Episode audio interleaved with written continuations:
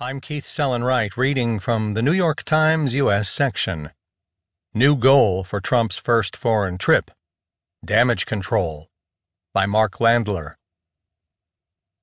For months, President Donald Trump's senior advisors had planned his first foreign trip with hopes of investing it with historic grandeur, a tour of the world's three great monotheistic religions capped by an address to the Muslim world in Saudi Arabia that will serve as Trump's answer to the speech.